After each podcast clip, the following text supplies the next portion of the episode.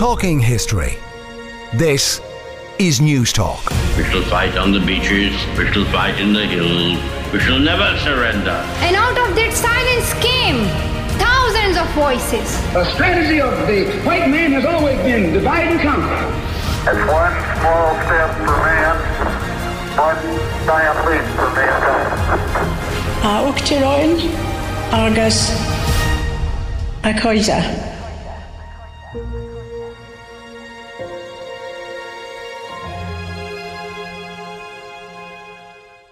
Good evening and welcome. We're talking history on News Talk 106 to 108 with me, Patrick Geoghegan. In tonight's show, the symbolism of Stormont and what we can learn about Northern Irish politics from a study of the building.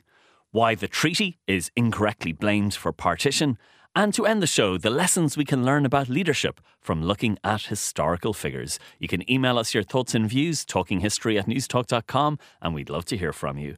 Last week, we assessed the legacy of Daniel O'Connell as we approached the bicentenary of his great civil rights campaign, and we debated how he should be remembered. And if you want to listen back to this or to any of our older shows, just go to the Newstalk app, powered by Go Loud, our website, newstalk.com, or wherever you download your podcasts. We begin tonight's show with the symbolism and structure of Stormont. In recent weeks, we've seen the return of power sharing in Northern Ireland, with Sinn Féin's Michelle O'Neill making history when she became First Minister. We also saw the restoration of the Northern Ireland Assembly at Stormont. And to talk to me about the building of Stormont, I'm delighted to be joined by Dr. Suzanne O'Neill, who's Adjunct Assistant Professor in the Department of Classics at Trinity College Dublin. She also teaches on the wonderful Trinity Access programme there, and she's written about the politics of neoclassicism in Dublin and Belfast, a tale of two buildings. Sue, you're very welcome to the show. Thank you, Patrick. So, Stormont, very much in the news in the last uh, few days and weeks. Michelle O'Neill becoming uh, the first Sinn Féin uh, First Minister, uh, the return of power sharing in Northern Ireland. You know, this really was a dramatic time. So, I just let's let's talk about Stormont because it's such a hugely imposing building. It's such a richly symbolic building, and it's fascinating to actually see how so much of the history of Northern Ireland was kind of built into the construction of it. Oh, absolutely, Patrick. Um, well, the Northern Ireland Parliament buildings um, were constructed between 1922 and 1932 right after the partition of Ireland and the formation of uh, the new Northern Ireland state. It's a neoclassical building, and these neoclassical forms absolutely represent the political oratory uh, of early mainstream unionism realised in stone. Um, even the choice of site. Yeah, why not Belfast? Oh, well, there was lots of political uh, opposition from the nationalists for it being in Stormont away from Belfast. This is um, the first, uh, the Prime Minister of Northern Ireland, the first uh, uh, Prime Minister of Northern Ireland, Craig, Sir James Craig. Stormont is his vision. The longest letter he writes to the Cabinet Secretariat is about Stormont's gateposts. It's his absolute vision. It must be neoclassical, and he acts unilaterally. He wants it built on the old Stormont estate. He gets a personal bank loan of £3,000 and purchases the state. And then goes to speak to uh, the Imperial Treasury because it's the Office of Public Works. It's Britain, the British government, who's paying for Stormont. Um, and he says, Oh, I've bought this plot of land. Um, and they get a bit annoyed, really. Um, they've appointed um, Sir Arnold Thornley um, as the architect of, of the new Parliament building. And they say, Well, you're acting unilaterally here. And he says, Oh, no, no, no. This is because uh, speed is of the essence. Uh, we are in a new state. We need to build our parliament. How quickly? This is the best place. The topography means Stormont has to face south on a hill, an elevation. Now, this could have been an accident, but I very much doubt it. And Craig, of course, famously says that this was a Protestant parliament for a Protestant people, and that's very much built into the to the to the site, the structure and the symbolism of how it's how it's constructed absolutely everything about this building um, expresses unionist power, um, unionist political ideals realised in stone. Uh, the great German philosopher Nietzsche said this architecture is a form of oratory in forms. And this is what's going on at Stormont. Um, you've got this neoclassical building that's in a Greek revival style combined with, so, you know, resonance of democracy. Um, it's, it, it's fused with Palladianism. Uh, but the sculptural decoration um, we have in the pediment um, over the front entrance into uh, Stormont, which is six columns supporting a triangular pediment, we have um, an image, a personification of Ulster, um, a female personification of Ulster, handing the flame of loyalty to a female personification of Britain, the Crown, and the Empire. And if you look, the building is facing south, right at the Free State. She is curving her arm around her garment to protect that flame of loyalty as she hands it to um, the personification of the crown, Great Britain, and the empire. And we wouldn't normally have a classicist on to talk about Stormont, and, and the, but what's brilliant about your work is that you're showing how there are these classical connections that allow you to have these insights. So when you talk about it being neoclassical, is that that they were deliberately trying to imitate ancient Greece and Rome and make it look like it was one of these great, you know, buildings from say Athens or Rome or something? oh yes, yes. I mean. Um, uh, classical building forms were the form of empire. And when you look when Stormont was opened in 1932, uh, the builder, which was, you know, an architectural uh, journal at the time, says, you know, it's built in the Grecian form. Uh, this is the, the ideal form for a parliamentary house with all these resonances of democracy and what have you. Uh, what's interesting is, um, uh, you, you, know, j- just returning to the sculptural forms, we've got um, the personification of Ulster handing um, the flame of loyalty to the personification of uh, Britain and the Empire and Crown. And above that, we have a huge statue of Britannia, um, you know, Rule Britannia, um, looking very much like ancient Athena. She's almost as if she's not static stood on it. She's almost as if she's stepping off that attic. She's challenging the South. She's looking south. She's got two prowling lions. They're not just stood sort of very, very static at her side. They're prowling forward. They look like they're about to jump off the building.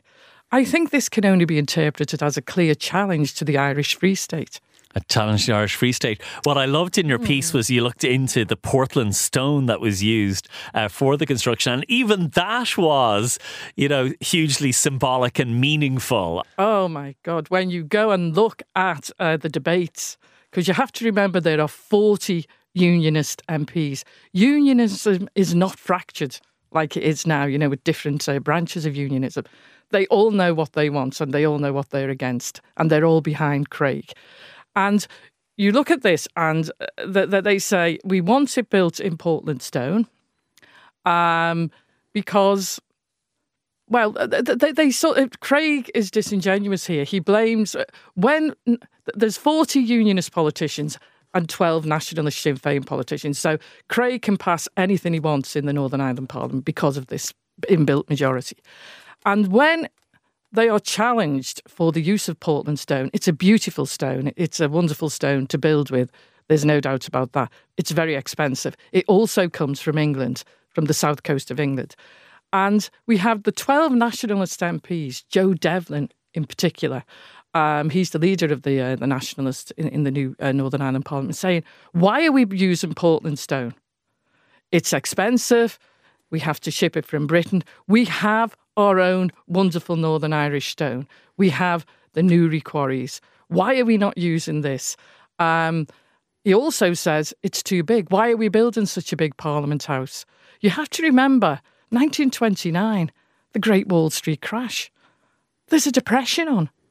The housing situation in Belfast is very poor for all working class people, but especially uh, those of a nationalist persuasion. He says we could build 10,000 new homes. That will be a better reflection of, of this administration. But no, they want it in Portland Stone, um, and it's because it is British, It's the stone that Buckingham Palace is made of. It's the stone that all the World War One memorials are made of. All deeply important to, um, uh, you know, the Ulster Unionist psyche. Yes, it shows that their connection is with these great uh, and the great buildings of empire in Oh, in. Britain. You know, that's where we're. That's our link and our connection, not not a stone from the islands of Ireland. Yes, and um, it's very interesting because there are a few sort of uh, unionist businessmen, um, the ones who uh, own the uh, the quarries at Newry, um, who say, "Well, we should have this." But but what's really interesting is, um, and you have to remember, um, Arnold Thornley is designing the building, but Craig is continually sending him letters, continually in touch with him. It's Craig's vision. He influences how this building will look. And um, uh, anyway, sort of Craig says, oh, you know, it, it's up to the imperial government if they want to pay for Portland Stone. But then when the imperial government say, the imperial treasury, I should say, say, well, we're not building the new law courts in Portland Stone, all the Unionist Party object. And they say, well, we will even pay some money towards that. They want Portland Stone because you say it's the link with all the empire buildings. And, and uh, Hugh Pollock at one point says, London is being constructed in Portland stone. So why shouldn't Belfast? The, you, know, you know, why shouldn't our, our Parliament building? Why, why, shouldn't the law courts in Belfast be Portland stone like London? We are part of Britain. We are part of the British Empire. But they acquiesce, and Port, uh, um, Newry stone is used for the base of the building. So here we have rusticated, unpolished Irish stone, and on top of it is smoothly polished, well dressed Portland stone. This has to be a metaphor for the civilizing forces of empire over the Irish Gael, if you like. This is all Unionist ideology at the time. And James Craig himself, he dies in 1940, but he then becomes part of Stormont then. And as your work shows that, you know, they, they, they're very clear they want, and he wants that, the, that, that this becomes his, he's buried there and it becomes, the, there becomes almost like a shrine to him there. Absolutely. Um, th- they quickly um, pass. Um, he dies in 1940. Um, um, he's not a well man, but still, they don't expect him to die as quickly as he does. But they very quickly pass through a, a Parliament Act where he can be buried at Stormont. Um, and this very much is part of a, a symbolic uh, claim to the territory. He, I mean, he's if if you look at Stormont straight on, he's buried to the right of the building, the east side of the building. So if you like, the side of the building that is closest to uh, the mainland UK. Um, his tomb, it's Portland stone, of course. It faces the side door into Stormont that uh, MPs would go in and out. So he's, if you like, planted in the grounds of Stormont, looking right in the doorway because they wouldn't all. It was only on special ceremonial occasions they would all go up the uh, uh, the front steps into you know where the main sort of Ionic portico is. They would go in the side door for for daily business, and he's looking straight at that. I mean, it's absolutely um, incredible, really. And then the statue of Carson as well, Oh, you know, gosh, the statue uh, of you know, such an imposing statue and such a, a a giant figure. You know, again, it's the kind of the symbolism of you Oh, know what yes. the what Stormont represents and you know what it's what it's defending and uh, what it's fighting against. Well, the, the statue of Carson, Stormont's completed in 1932. Um, it's opened by uh, the Prince of Wales, and Arnold Thornley gets his knighthood there and then. And uh, the statue of Carson, you know, famous leader of, you know, uh, we we will not be uh, ruled by uh, the South, and also a Trinity College man, uh, famous for um, uh, conducting the trial against Oscar Wilde, who he knew, I believe. Um, he very much, um, you know, again is another icon of unionism and the determination to stay part of Britain. But Edward Carson, the statue was put up in 1933. Um, it's a statue made by L.S. Merrifield, but there he is. He's very much um, an expressive personification of the Unionist challenge. He's in full oratory and he is pointing south. There will be no home rule in Ireland. We will never be ruled by Dublin. Is it true that the Irish tricolour can't fly over Stormont? Uh, the Irish tricolour cannot fly over Stormont, but in uh, June 2015, um, there was some building work going on uh, on the roof, and somebody um, climbed up and put the Irish tricolour up there. And they also two two Irish flags went up the the, the Republic's tricolour, but also. Um, uh, a flag uh, that was a copy of the flag that uh, Pearse and Co had at the GPO, and they were up for several minutes before they were they were taken down, and there was absolute um, uh, full scale objection from unionist politicians because this is against the law. Um, the 1916 societies claimed responsibility for this heinous act. Uh, I think the flag was up for about six minutes, maybe seven minutes. Um, but now it can't. Um, and uh, again, this is interesting, is it not?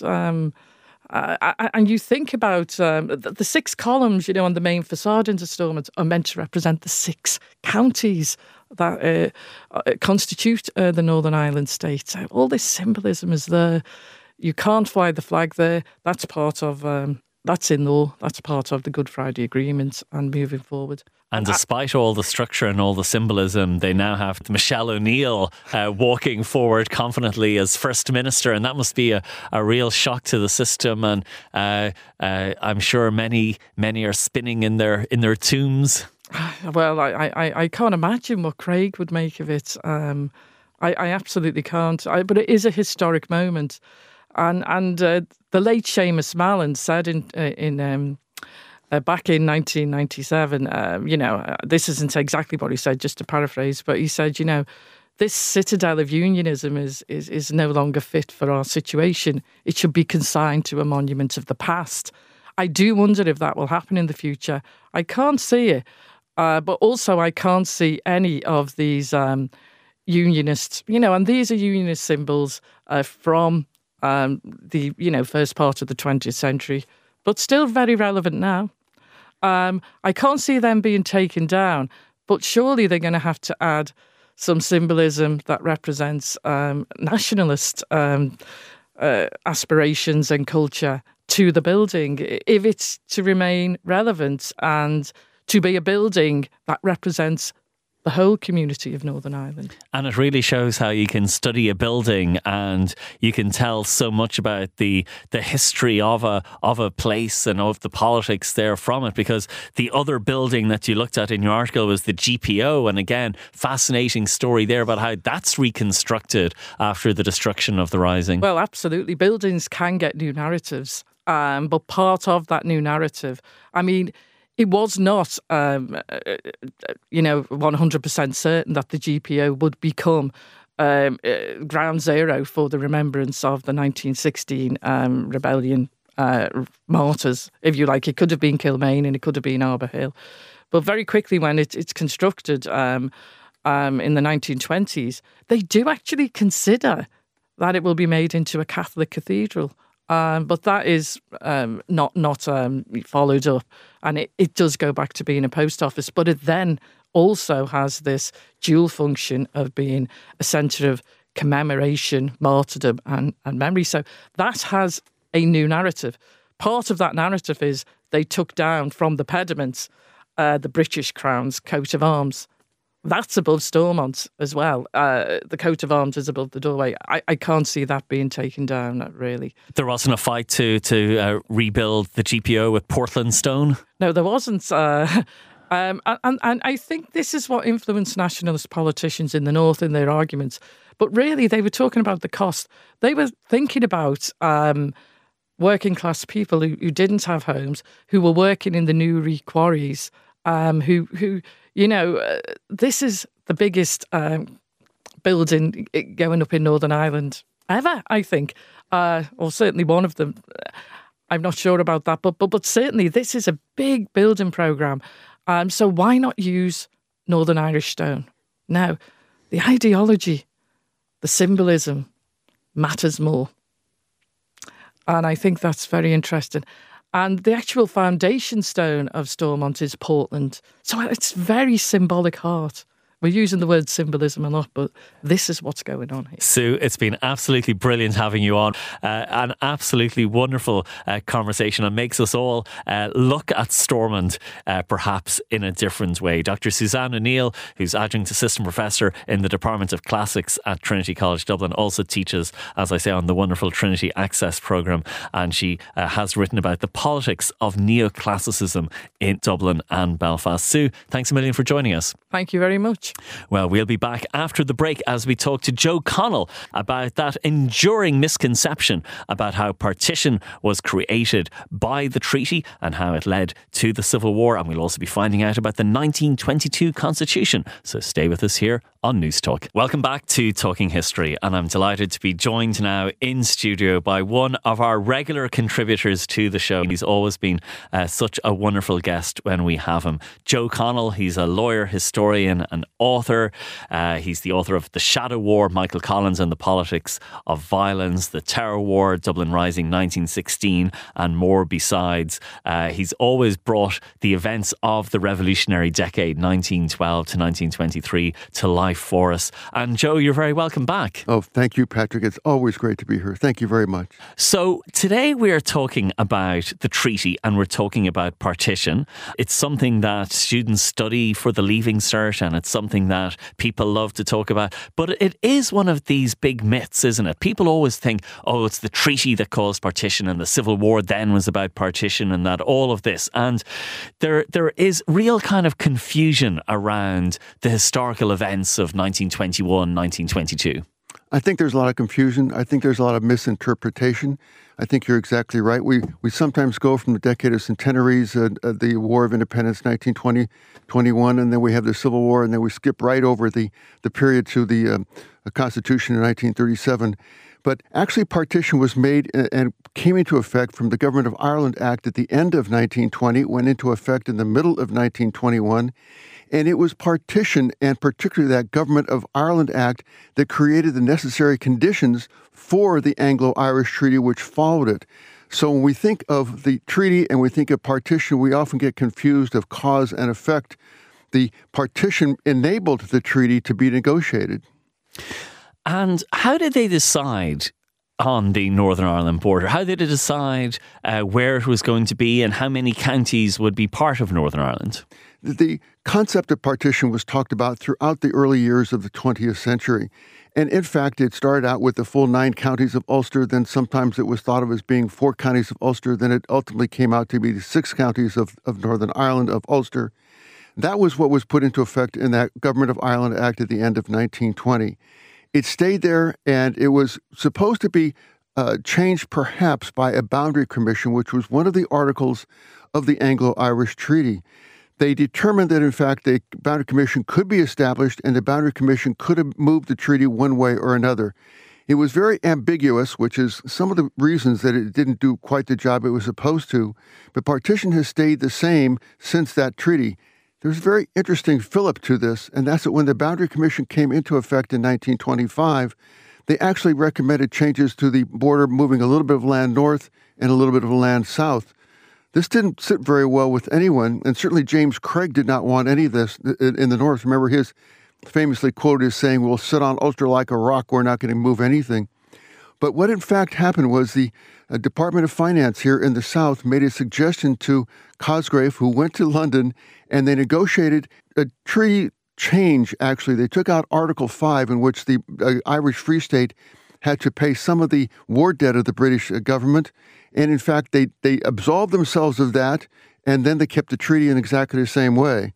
But they knew there were going to be conflicts if this, this came out. So even Cosgrave, when he came back, said that he wanted that new agreement to be, quote, burned or buried so that no one would know what happened. And it was buried. It was buried until about 1969, until anybody found out about it. And, you know, earlier tonight we were talking about Stormont, and of course, there's the famous uh, Edward Carson statue there. And it, it is a bit of an irony that Carson, who didn't want home rule for any part of Ireland, ended up being so closely associated with home rule for, for the northern part of the island. It's very, very true. Of course, Carson, of course, was born here in Dublin, and he, he became very much of a unionist As a matter of fact, when the partition came around, that was one of the reasons I think that, that Carson sort of stepped aside and James Craig moved into it because it was not uh, what Carson wanted, and it certainly was what James Craig and the Unionists at that time wanted. I don't think those here in the South really understood the the depth of feeling in the North of the Unionists. I don't think that they understood that, that the Unionists were not, as James Craig, they were not going to give up any territory whatsoever. And I think that Carson does get sometimes associated with something that he would probably himself not like to have been associated with as time moved on. So, why did this perception developed then that the Civil War was about partition and that the the treaty debates were about partition when in reality it didn't feature so much. Is it because the reality of of arguing over oaths and uh, whether it was a republic in name or reality uh, is kind of maybe more complicated and confusing for people? I think so. And I also think there was a great deal of difference between what was really important to the leaders and what was important to the people. The people looked at the partition. They could easily see this. They could see a, an Ulster that was going to be separated from the South. an oath is a very conceptual kind of a thing. It's very difficult to look to the, the Irish delegation, when they went to London, they really wanted to uh, break, if they were going to break, on Ulster, but they let the, the crown and sovereignty and the concept of a republic get conflated with the idea of Ulster, and they never really broke on the, on the, on the Ulster issue. So when they came back, partition was very important to the people, but it wasn't important to them. You, you mentioned the fact that in the treaty debates, it's extremely important. If you look at the minutes of the treaty debates, for example, they're about 300 pages of uh, the minutes of the uh, public debates, and there are only about nine pages that even mention partition or even mention the North. And in the private debates, it's about the same. It's about 180 pages of minutes, and there's only three pages. So it really was not a part of the debates. It wasn't important to the leaders, but it was very important to the people. And why was there that blind side when it came to the North? It's almost as if Irish nationalists really had never been able to come to terms with the idea that there was people on the island who, who didn't share the same vision for the future and who had a different identity. I think that's precisely correct. I think if you look at it, when when when you think about the North and and their absolute belief in unionism, the the Southern leaders did not not believe that. They thought that when the British left, that the northern people would revert to an Irish nationalism, revert to an Irish uh, uh, allegiance, and they would willingly come into an all Ireland parliament, which was really, uh, if we look back now at the very time itself, but if we look back in retrospect, a hundred years later, that's a very naive opinion. It's an opinion that they found out it was very myopic as they went through the whole period of time. They just did not give enough credence to the the great and, and the very solid belief in the North of, in their own unionism. So, is there any way there could have been a 32 county Irish Free State at that time? Or do you think that some kind of partition was always going to be inevitable, that there was just no way the British would have conceded uh, giving them the, the, the whole island? Well, remember, we always have three entities here, and we kind of forget the entity of the North. I'm quite sure the British would have enabled it. Uh, I, I, think that the British really felt that the Boundary Commission, for example, was not something to be permanent. They thought it might very well uh, go into effect and the, the boundaries of uh, Fermanagh and Tyrone might come back, back to the south. They looked at it as, as a very temporary kind of thing. James Craig was not going to do that. So when we look at the the Irish position and we look at the British position, I think sometimes we forget the James Craig Unionist position, which is very, very important. What's your take on the Boundary Commission? I've never really fully understood it. I've never, I've never known whether it was something that genuinely could have uh, led to a, a, significant change or redrawing, whether it was just a sop to the to the negotiating team. Because certainly it seems that different assurances were being given to Craig, and I wonder was it kind of like a con job from the beginning? I think it probably probably was. I start to smile because if, if the Irish delegation didn't really trust Lloyd George, the person, the most important person who absolutely did not trust Lloyd George was James Craig. He thought he was being sold out by the Boundary Commission. Uh, I don't think that at, at any time there was a chance that the Boundary Commission was going to really have a great effect. It was very ambiguous. It did not call for a particular plebiscite. It did not indicate the economic or the geographical conditions which would change boundary uh, limits.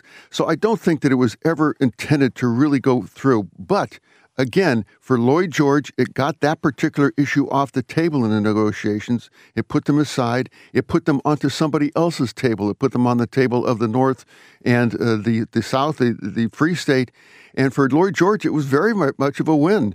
Anything he could do to take the quote Ireland question or any part of the quote Ireland question off of the table suited him very, very well to his own constituency, the Liberal and the, and the Conservative Party there in, in Britain. And one thing I always point out recently in, in talks and giving lectures is that we must understand that the Conservative Party, the real name of that party then as well as now, is the Conservative and Unionist Party. And we forget that they were going to be very much in favor of James Craig's position. Taking it on then to the 1922 Constitution, which is developed, it seems that that created problems with the British and in terms of some of the things that they were attempting to, to do there. Collins always said, of course, that this is the freedom to achieve freedom, that the treaty gave the uh, the ability to uh, move a little bit. He talked to Kathleen Clarke during the uh, treaty debates, and he said, "I don't expect you to vote for the treaty, but I just think that you will help me work it." And his concept was it was always going to change. When they submitted the 1922 Constitution to the British, it was very much of a Republican Constitution, and it was designed to be that way. Darrell Figgis was the primary drafter of it, but they tried to push back on the concessions that they would made to the British in the Anglo-Irish treaty negotiations. For example, when they submitted the treaty to the British in May of 1922, it didn't have an oath to the king and their initial draft did not have any uh, representative of the British government.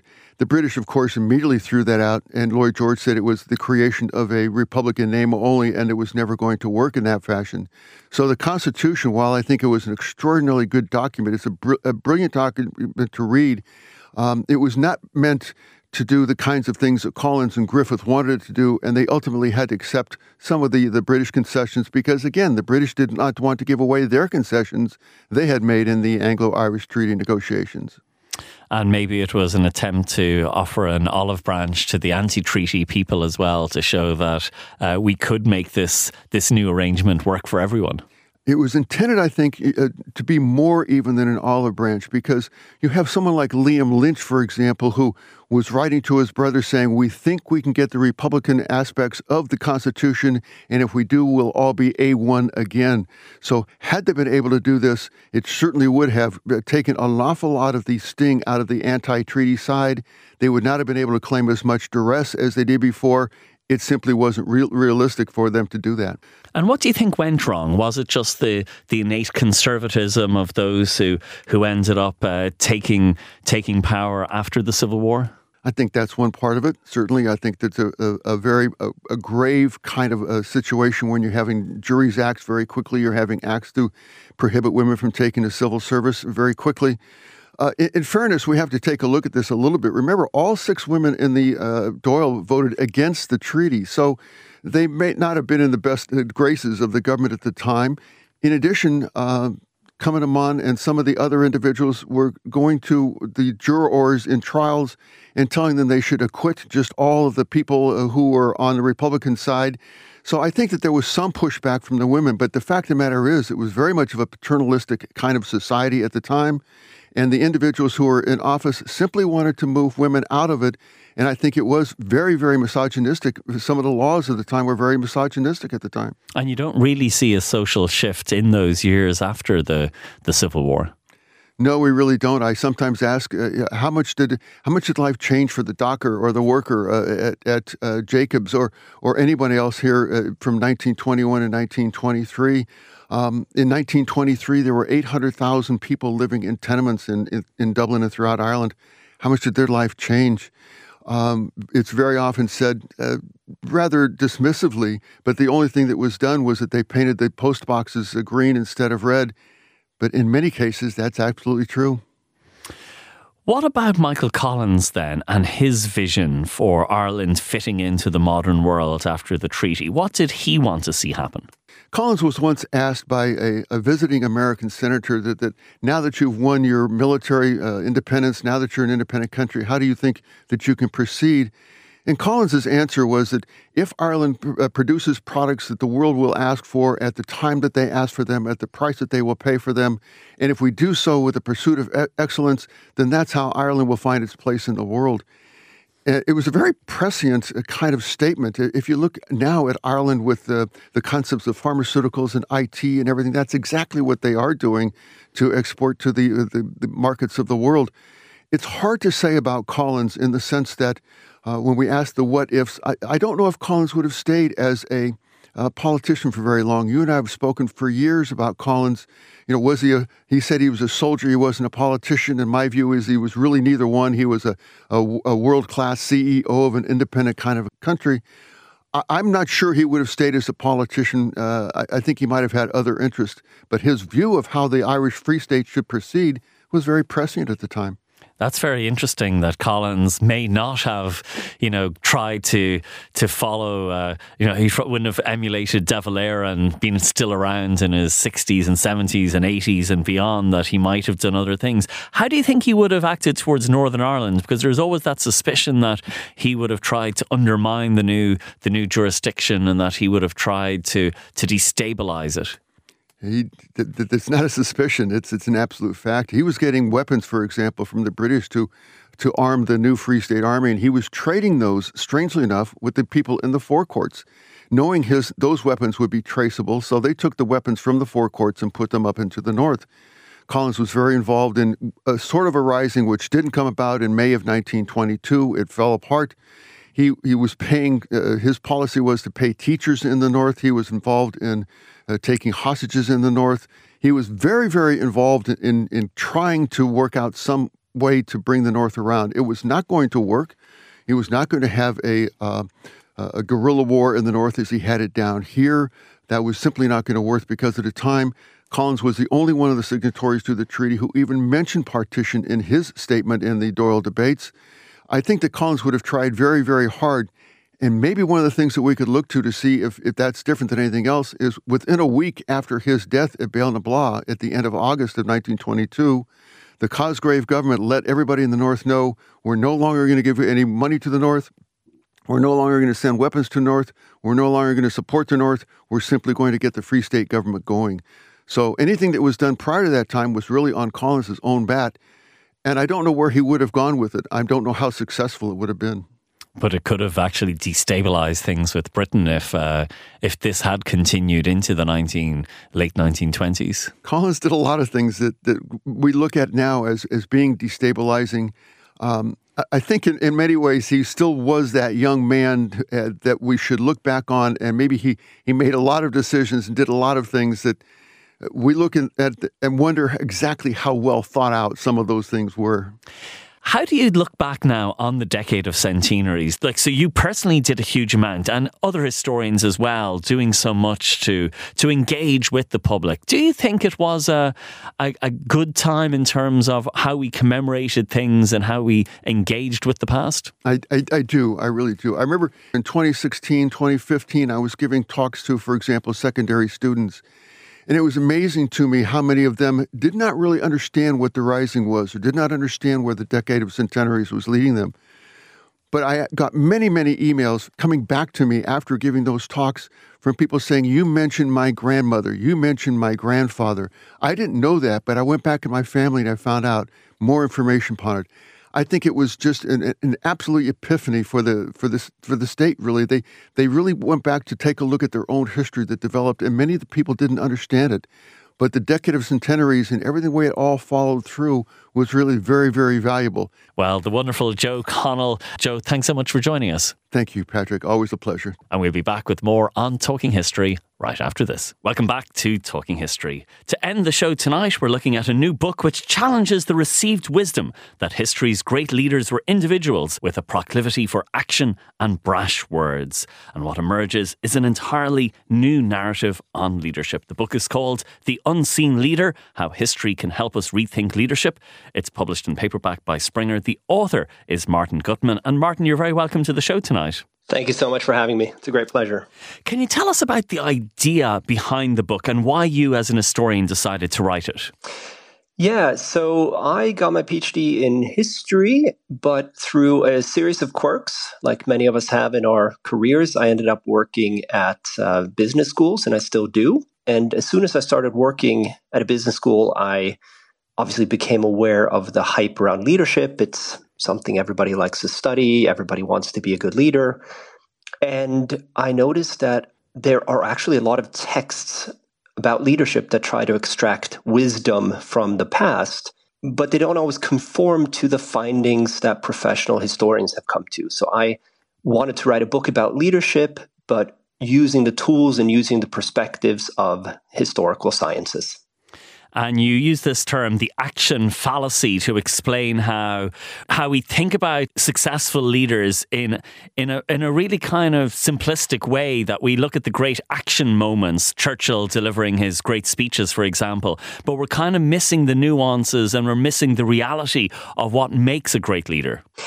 Exactly. So, as you stated very nicely, I think we have this mistaken belief, which I call the action fallacy, that the best leaders were those that made the most noise, uh, who were very action oriented, faced the gravest uh, moments of crisis.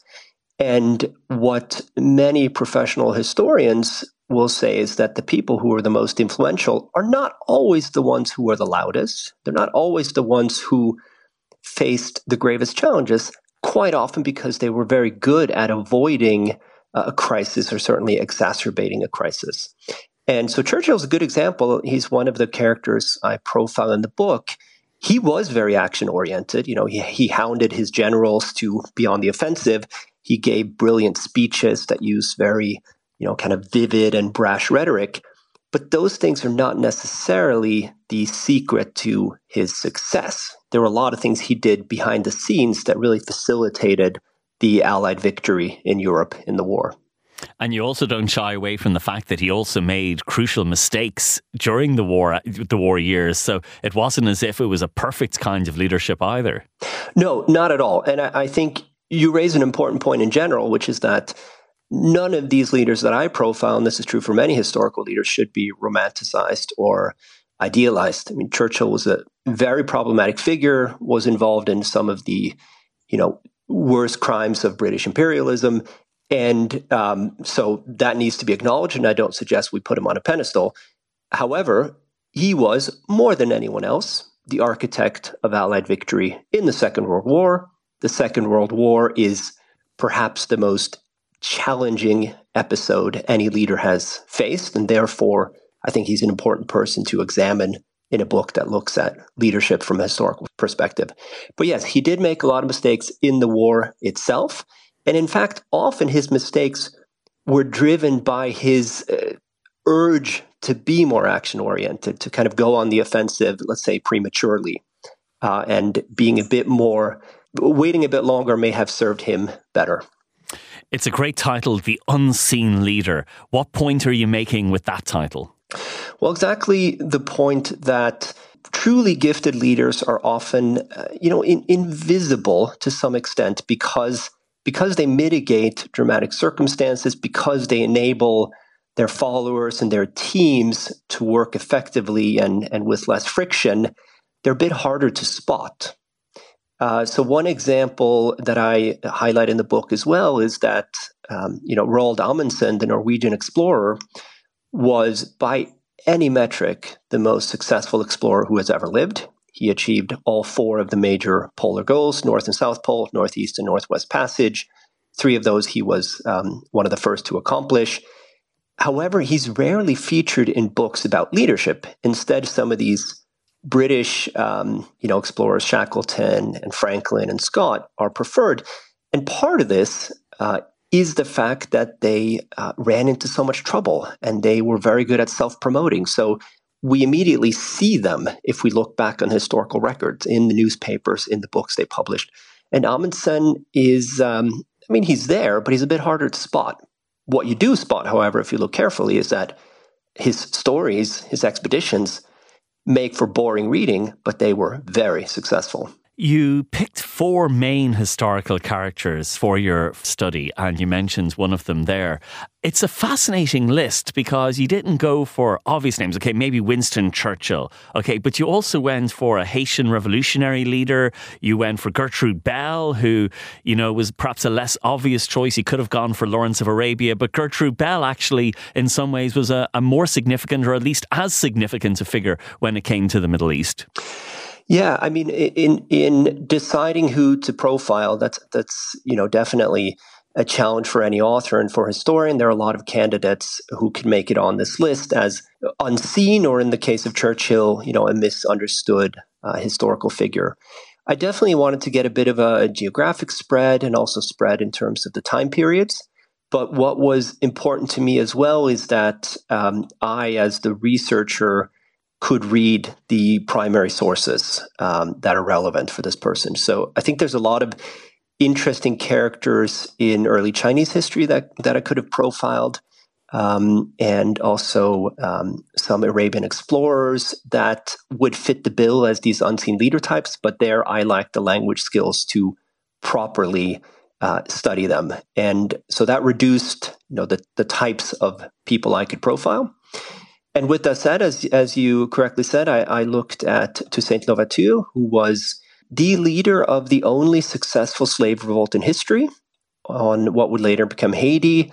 Uh, an absolutely fascinating period where he's able to free, you know, these these oppressed peoples on a territory that was France's most lucrative colony. So this is something France fights very hard against, including Napoleon. The British and the Spanish get involved. So it's a very complex challenge that he manages to solve and doesn't feature regularly in historical record. Yeah, and then Gertrude Bell, who was in some ways the, the real Lawrence of Arabia in terms of impact in the post World War One Middle East, and Amundsen the explorer and Churchill. And I'm curious to know who didn't make your final four because I'd say you had a, a lot of fun, even with the, the, the language issues. I'm sure that you had maybe a, a short list of maybe 10, maybe a long list of 20 or 30. So, who are the people who came close to being included? So Frances Perkins was um, a a woman I, I did read up on quite extensively. the, the Labor Secretary in the United States. That is correct. Yes, and you know she was very influential in Roosevelt's New Deal, and also during the war in mobilizing uh, the American labor force for this um, you know massive industrial effort, putting the U.S. on a war economy. So she was definitely somebody who, in the background, played played a critical role.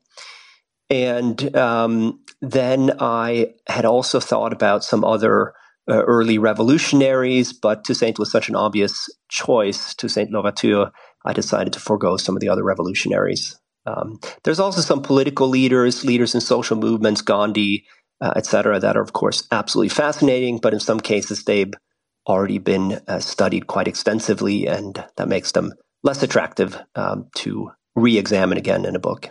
Did you find any examples where the action fallacy wasn't a fallacy? That in in a particular case that uh, that image was the correct one, or that the the the gung ho attitude was the right one? Oh, absolutely. I don't mean to suggest that you know a lively, um, you know, very forceful response is always the wrong way to go. If your house is on fire or the equivalent uh, in your you know company or your country, that's probably not the time to sit around and deliberate. You know, you got to get going and do something about it. Um, but what the action fallacy tells us is that an active and vociferous response is not always the right response for a leader, and it's not the only quality that a good leader has.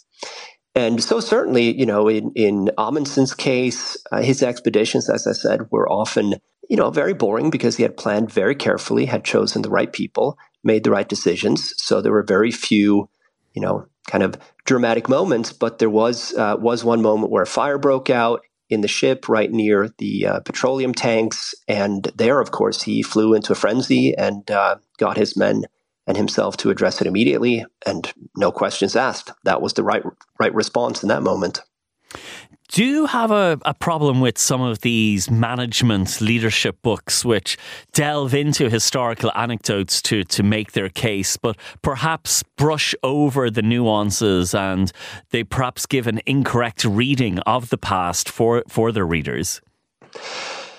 Um, I appreciate all of these books. And I actually think history is a very good way to learn about leadership because um, there's a few advantages that we have with history. One is that for contemporary events, very often the necessary sources to truly understand what happened, what decisions were made, and why are not yet available because they are, um, you know, in terms of government sources, these are not in the archives yet. They're still um, secret or inaccessible.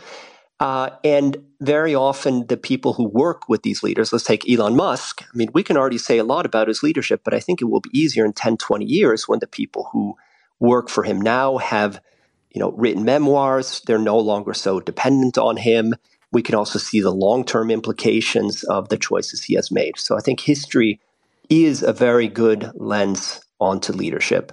But with that said, um, you know, the quality differs, I think, there is a lot of contextualization there's a lot of nuance to historical events that you know ideally should be taken into account when trying to extract leadership lessons the Gertrude Bell profile is fascinating. And what do you think are the challenges that women leaders have faced in the past? And do you think they face similar challenges today? Um, I mean, quite obviously, when she lived, uh, you know, 100 years ago, she could not take on any formal leadership roles because those were not assigned to women. And so, in, in some sense, whether she wanted to or not, she had to resign herself to being what I call an unseen leader, leading from behind the scenes, influencing people in more subtle ways. Um, now, is that challenge still there today? I, I would suggest that things have gotten better. We do have, you know, women who are CEOs and and heads of states, but uh, even last year, with the resignations of some very prominent um, prime ministers, we hear that they suffer a level of abuse, a level of scrutiny that um, most men in such positions don't face. So I would say we still have a long way to go. And in terms of this unseen element, what would you recommend for someone who wanted to succeed, whether in business or in politics or in academia or in anything to do with leadership, whether it's a local group or whatever, that, that what would be your recipe for success based on the way you have studied leadership? The main recommendation that comes out of my book is less for leaders themselves and more for the people who are in a position to promote or reward or recognize leaders. So let's say the you know hiring committees higher uh, level of management. And the, the the insight is this that the people in your teams or in your organizations who make the most noise, who always find themselves in a crisis, may not necessarily be the ones who are actually creating the most value, who are having the most positive influence in your team or organization. So it's really a challenge to look for leadership qualities in people beyond those who are the loudest. Interestingly, you know, I'm a historian. I looked at this through my lens as a historian there's a lot of studies in the past 10 years in organizational psychology uh, that confirm the action fallacy, though they don't use this term. So, for example, um, there's a study out of um, University of Binghamton in the, U- in the US that suggests that whoever speaks the most, regardless of what they actually say, will be perceived as the leader in that situation. Uh, so I think we can all challenge ourselves to be a bit more nuanced, be a bit more careful in attributing leadership effectiveness than merely looking for those who are making the most noise. Well, Martin, it's a fascinating study. It's called The Unseen Leader How History Can Help Us Rethink Leadership, published in paperback by Springer. The author, Martin Gutmann. And Martin, thanks so much for joining us tonight. It was my pleasure. Thank you so much. Well, that does bring us to the end of another edition of Talking History. My thanks to my producer, Marisa Sullivan, and to Peter Malloy on sound. We've got more debate and discussion next week, so hope you can join us then. We've been talking history. Good night.